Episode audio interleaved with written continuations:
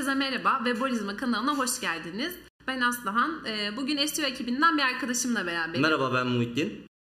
Muhittin'le SEO üzerinde aslında çok güncel, çok önemli olan bir konudan e, bahsedeceğiz.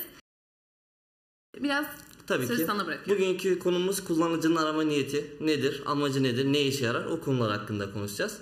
Tamam. Başlayalım. İlk soruyu o zaman direkt olarak soruyorum. Kullanıcı arama niyeti nedir? Kullanıcı arama niyeti bir kullanıcının arama motoruna yazdığı arama terimidir. Yani aslında burada kullanıcının direkt olarak ifade ettiği aramadır. Yani burada kullanıcı bilgi almak isteyebilir, bir arama yapmak isteyebilir, bir markaya ulaşmak isteyebilir. Bununla ilgili genel olarak yaptığı kullanıcının amacı veya arama niyeti olarak adlandırılan SEO'nun yeni bir göz bebeği. İçeriklerimizi oluştururken bu doğrultuda oluşturmamız gerekiyor. Anahtar kelimelerimizin yoğunluğunu buna göre oluşturmamız gerekiyor. Yani SEO'muzun en önemli güncel konularından bir tanesi kullanıcının arama niyetidir.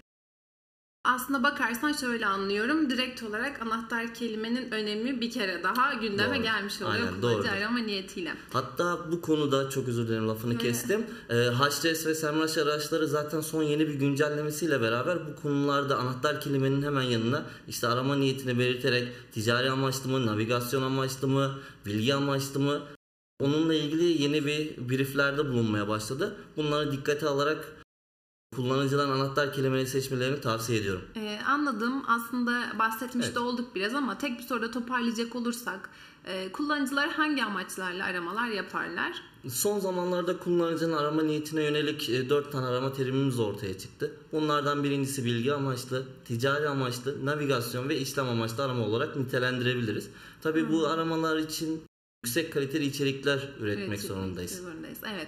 Çok kısa bu e, amaçlardan da bahsedelim isterim. Hemen bilgi amaçlı aramadan başlayalım. Bilgi amaçlı arama adından da anlaşılabileceği gibi kullanıcının bir konu hakkında bilgi almak için yaptığı aramadır. Arama sorgusunu teriminin sonuna nedir, nasıl yapılır gibi ibareleri ekleyerek e, bir konu hakkında araştırma yapmak istiyor. Örnek vermek gerekirse de SEO nedir? Bizim için bir bilgi amaçlı aramadır. Orada bir tanım bekliyor. Aynen. E, O bilgiye ulaşmak Doğrudur. istiyor. Ticari e, amaçlı aramalar. Ticari amaçlı aramada kullanıcı bir ürünü veya hizmeti satın almak istiyor ama tam emin değil. Burada kullanıcının karşısına biz ikna edebileceğimiz ürün incelemesidir, hizmet incelemesidir gibi e, sorgularla sayfalarımızda çıkarak kullanıcıyı ikna edebiliriz. Araştırdığı aslında bir Aynen. aşama üzerinde düşündüğü Tabii bir tabii aşama. mesela örnek vermek gerekirse iPhone 13 Pro Max ürün incelemesi dediğimizde kullanıcının buradaki amacı ticaridir. Bir ürünü satın almak istiyor ama emin değil. Evet.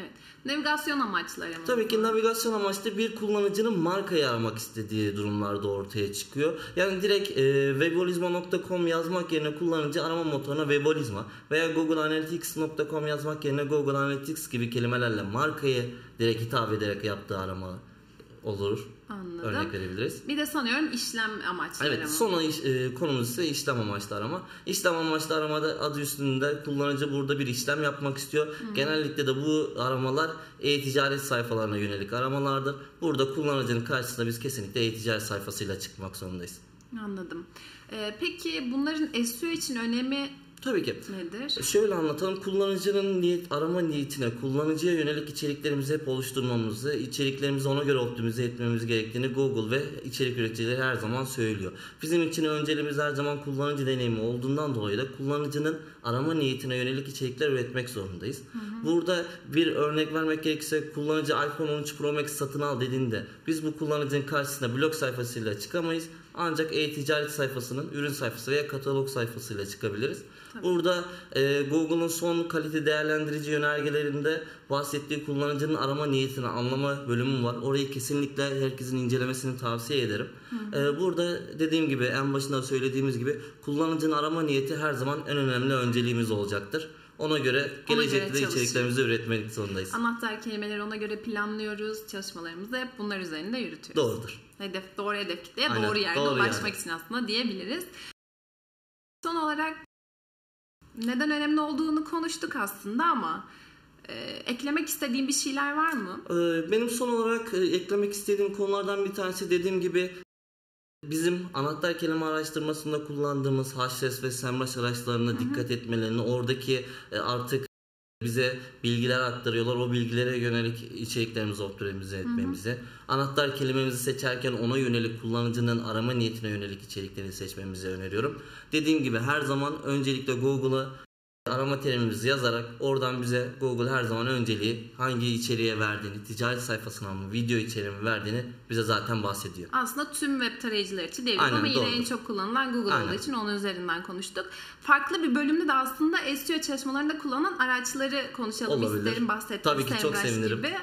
Vesaire. O zaman bugünlük bu kadar Evet. diyelim. Evet. Ekleyeceğim başka bir şey yoksa. Benim de başka bir şey yok. Herkese dinlediğiniz için çok teşekkür ederiz. Teşekkür başka ederiz. bir yayında görüşmek üzere. Hoşçakalın.